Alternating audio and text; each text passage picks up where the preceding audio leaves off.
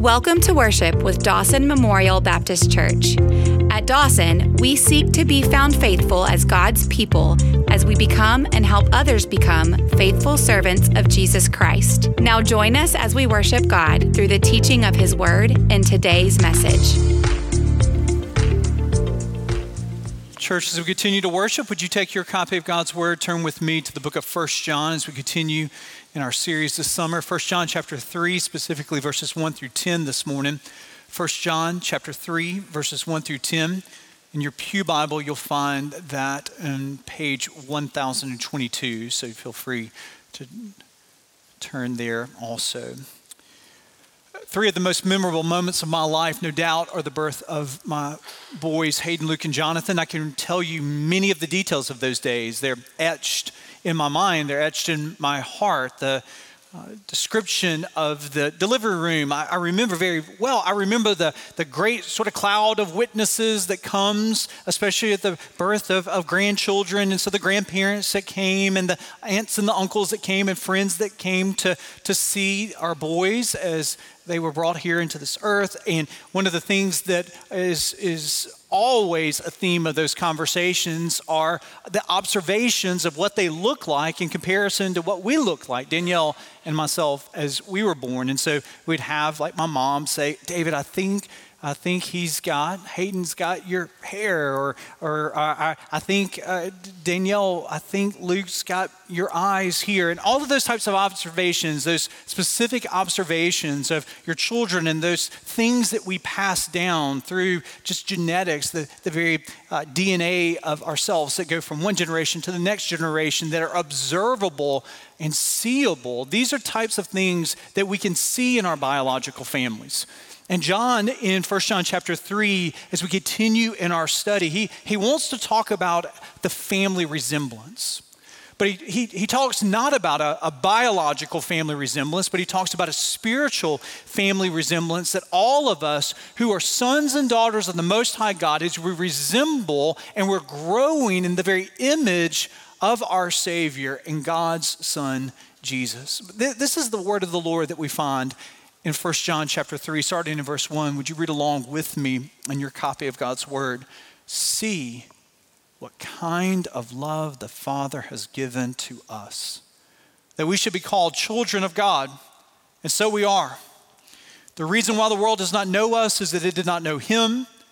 Beloved, we are God's children now. And what we will be has not yet appeared, but we know that when He appears, we shall be like Him because we shall see him as he is. And everyone who thus hopes in him purifies himself as he is pure. Everyone who makes a practice of sinning also practices lawlessness. Sin is lawlessness. You know that he appeared in order to take away sins, and in him there is no sin. No one who abides in him keeps on sinning. No one who keeps on sinning has either seen him or known him. Little children, let no one deceive you. Whoever practices righteousness is righteous as he is righteous. Whoever pra- makes a practice of sinning is of the devil, for the devil has been sinning from the beginning. The reason the Son of God appeared was to destroy the works of the devil.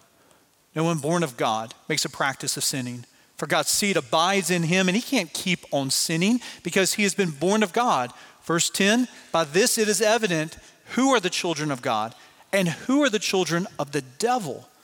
Whoever does not practice, who does not practice righteousness is not of God, nor is the one who does not love his brother. The three truths I want us to see in this passage here that start in verse 1 through verse 10 here. Three truths as we think of the family resemblance that we have as sons and daughters of the Most High God. And the first truth that is an invitation from this passage to you and to me is to bask in the love of your heavenly Father. Bask in the love of your heavenly Father. Look again with me at verse 1. See what kind of love the Father has given to us, that we should be called children of God, and so we are. That first word, lead off hitter of, of the third chapter right there, I want you to circle it. I want you to underline. I want you to put a star beside it. See. English Standard Version here. The original language of the New Testament, uh, the idea is to sort of behold, uh, the, to ponder, to study, Spurgeon, the great, the great British pastor from a century ago, he, he says that this, this word here is an invitation to pry into the secret. Pry into the secret. Behold, bask. Uh, get, get your attention that is so diverted by the distractions and be single minded in the pursuit of what is before you here. This is what John is calling us to look at. Put aside the distractions. Last Tuesday, I took a, a, group of boys who had football a little bit late to Breakaway there in Asheville. Breakaway is our student ministry camp, and we had a, a great crowd of about 150 adults and students that were at Breakaway in Asheville.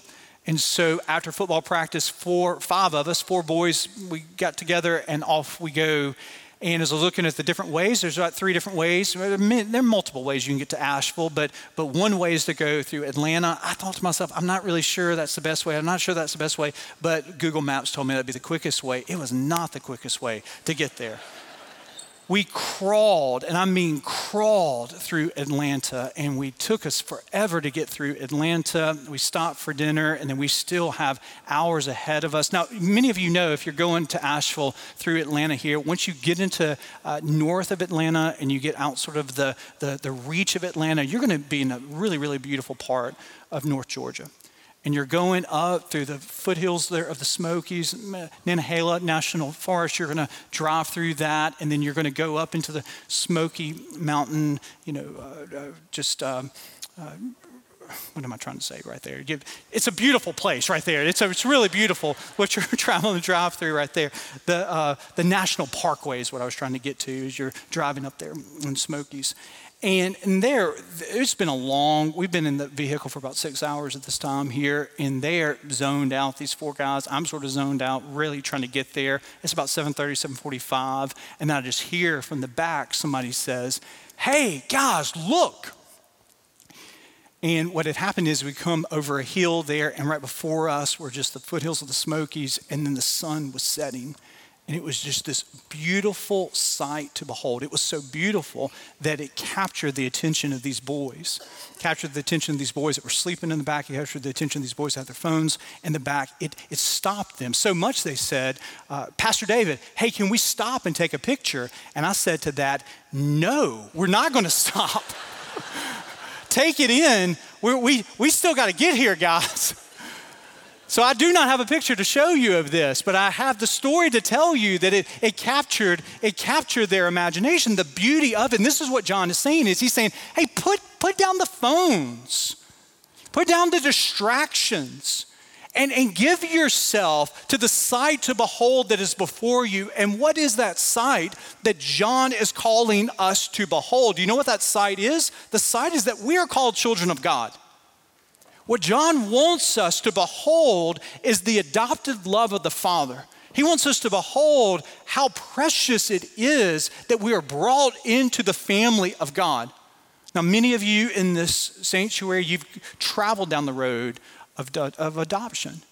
And that's been a very significant part of the makeup of your family. Every church that I've pastored have had these beautiful stories of adoption, domestic, international adoption years ago in a previous church. I remember the Hillman family that, that adopted this beautiful young lady, Sue Ling, and they knew that when they adopted her, it was going to take a long time. It took them over two years. She was being adopted from China. They knew that when they brought her back stateside, that it was going to require, she was going to require extensive surgery stateside. She's a, she has a beautiful spirit and loves Jesus. She's a delight to be around and it's a delight to see her a part of that family. But the cost the cost of time, the cost of emotional energy, the cost financially was, was significant. And it was worth it in every way. But you do need to understand that, that the cost of adoption is, is something that is rewarded with the, with the change that is before that child. There's a seismic impact, every story of adoption. The details are different, no doubt. But the future of that adopted child is going to be shaped in a very significant way through the process of adoption. Now, every story is different, and we need not romanticize adoption by any stretch of the imagination, but, but adoption changes the environment of that child. It's going to change the future relationships of that child. Oftentimes, it's going to change the educational pursuits of that child. Sometimes it will even change the language that is going to be spoken by that child, the future opportunities that that child will have. There's, there's uh, much that is in their future for she or for uh, him that are going to be permanently altered. And what John is saying is, behold, stop Take, take note of the future prospects of your life right now as a son and daughter of the Most High God and the eternity that is ahead for you that is forever altered by the love of God. And it took time for your adoption. It, it actually took 33 years of Jesus' life as he, he embodied humanity here on this earth. It also cost him, it cost him his very life, his sacrificial death upon the cross for the forgiveness of your sin. This is the price that was paid to bring you into the family of God so that now we who are sinners, alienated from him, a holy God, we're now able to be called sons and daughters of the Most High God. This is what he has done for us. And this is what we've received. If you are a child of God, you've received a new name, his name. You've received a new legal standing. You're an heir now of his righteousness, his goodness, his perfection, his salvation. It is yours now legally because his standing is your standing. You've received a new family. Your, your biological family, is not the end. Your adopted family here on earth is not the end. If you are a child of the Most High God, you are a part of a family that, that's much larger than your nuclear family, your extended family here on earth. You're, you're a part of a spiritual family. That's why every person that is a follower of Jesus that is sitting in the sanctuary, you can look around and you can see faces that you do not know the names of these people. You on the floor, you can look up here in the transepts and say, maybe I recognize some of these people, but hundreds of these people I don't know. But you understand they're brothers and they're sisters. That through Jesus, that they're a part of your family here. This is what you've received in Christ. You've received a new family. And more than this, what no adopted parent can give, God gives to us. He implants in us his heart, his mind, his passions, himself through the Spirit of God, so that over time we are able to look like the image of his very Son. This is what he has given to all of us that are here this morning. So John says, Behold, see, bask in the love of your Heavenly Father. That's not all he says, though. Secondly, this morning he says that we are called as sons and daughters of the Most High God to anticipate the reunion with your Heavenly Father. Notice again in verse 2, the word of the Lord reads, Beloved, we are God's children. When? Now. And what we will be has not yet appeared, but we know that when he appears, we shall be like him because we shall see him as he is. So you are fully a child of God right now, but you are not yet fully formed into the image of his son. That he's still got some work in you. Philippians 1 6, it says, He who began a good work in you will bring it to completion. That there's no Christian in this sanctuary this morning whose best days are not ahead. No matter how, no, no matter how many miles you have on the odometer of your life, your best days are ahead. No matter how much you look in the rearview mirror of your life and say, Boy, we've, I've traveled a long way, your best days are ahead. God has not finished working in any of us that are here today that call him Father and call him Lord. Our best days are ahead. And what John is saying here is, is that one day we will receive to from him. We will receive our full inheritance, and we will receive that when we see him face to face. There are two ways that you can receive that inheritance and see him face to face, and that's either in your death or in his second coming. But there will be a day that we will stand before him and we will not see him as through a veil, but we will look into his grandeur and beauty and perfection. And then we'll be fully formed fully completed. There's a theological concept that we are already His, but we're not yet fully formed. We're not fully yet receiving the inheritance that is coming our way. I mean, how many people would go up to an 11 year old, a fifth grader, and say to that 11 year old, Hey, I just want you to know that this is as good as it gets right here, 11 years old? How many of you would go up to a sixth grader and say, Hey, you better enjoy your first year of middle school because there's nothing better than right now? Now, I mean, you wouldn't say that to that young boy. You wouldn't say that to that young boy because that, that young boy who's five foot one might very well be six foot five in the course of a decade. He's got some growing to do. You would not say that to that sixth grader, or that fifth grader, that 11 year old, or that 12 year old because you know emotionally they still have some growth to be done in them, intellectually and physically. And so it is spiritually for us. That there is a road of development that is before all of us that comes to the finish line when we see Him in heaven and then we receive our full inheritance. One of the greatest preachers of the 20th century is a preacher by the name of E.V. Hill.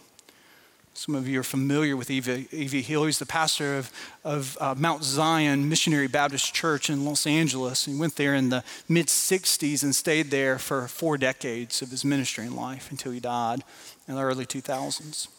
Fantastic preacher, gifted preacher heard a story E.V. Hill told one time of in the late 60s, he had to hire a new administrative assistant. He hired a young lady who was 19 years old by the name of Natalie Cole. And one of his church members, a couple of days later, came to him and said, Pastor, do you know who you hired as your administrative assistant? And he said, Yes, I hired Natalie Cole, a fine young lady, 19 years old, grew up here in Los Angeles. No, Pastor, do you know who you hired as your administrative assistant. Well, you just, Natalie Cole, 19 years old, grew up here in Los Angeles. Obviously, Pastor, you don't know who you hired as your administrative assistant. And then he began to inform him, you hired Nat King Cole's daughter. That's who you hired as your administrative assistant. Now, in the first service, half of the congregation did not know who Nat King Cole was. Now, I'm thinking that you know who Nat King Cole is born in Montgomery, unforgettable actor, jazz pianist, tremendous vocalist. But for the purpose of this story, foremost was the daughter or the father of Natalie Cole. Natalie Cole is a, a fantastic artist in her own right, and many of you know that. Pastor Hill, E.V. Hill, called in Natalie Cole the next morning and said, I had no idea who your dad was. Why didn't you tell me who your dad was?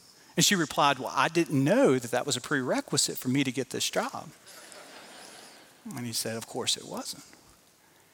And then he began to pry because he knew of the acclaim and he knew of the success and, and he knew too of the wealth of her father. And he, and he really began to uh, ask the question why is Nat King Cole's daughter interviewing and now is my secretary.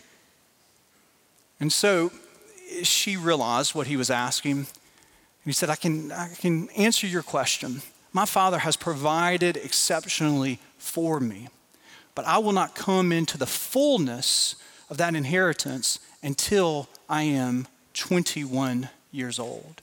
So for the next two years, it'd be a joy to be your administrative assistant.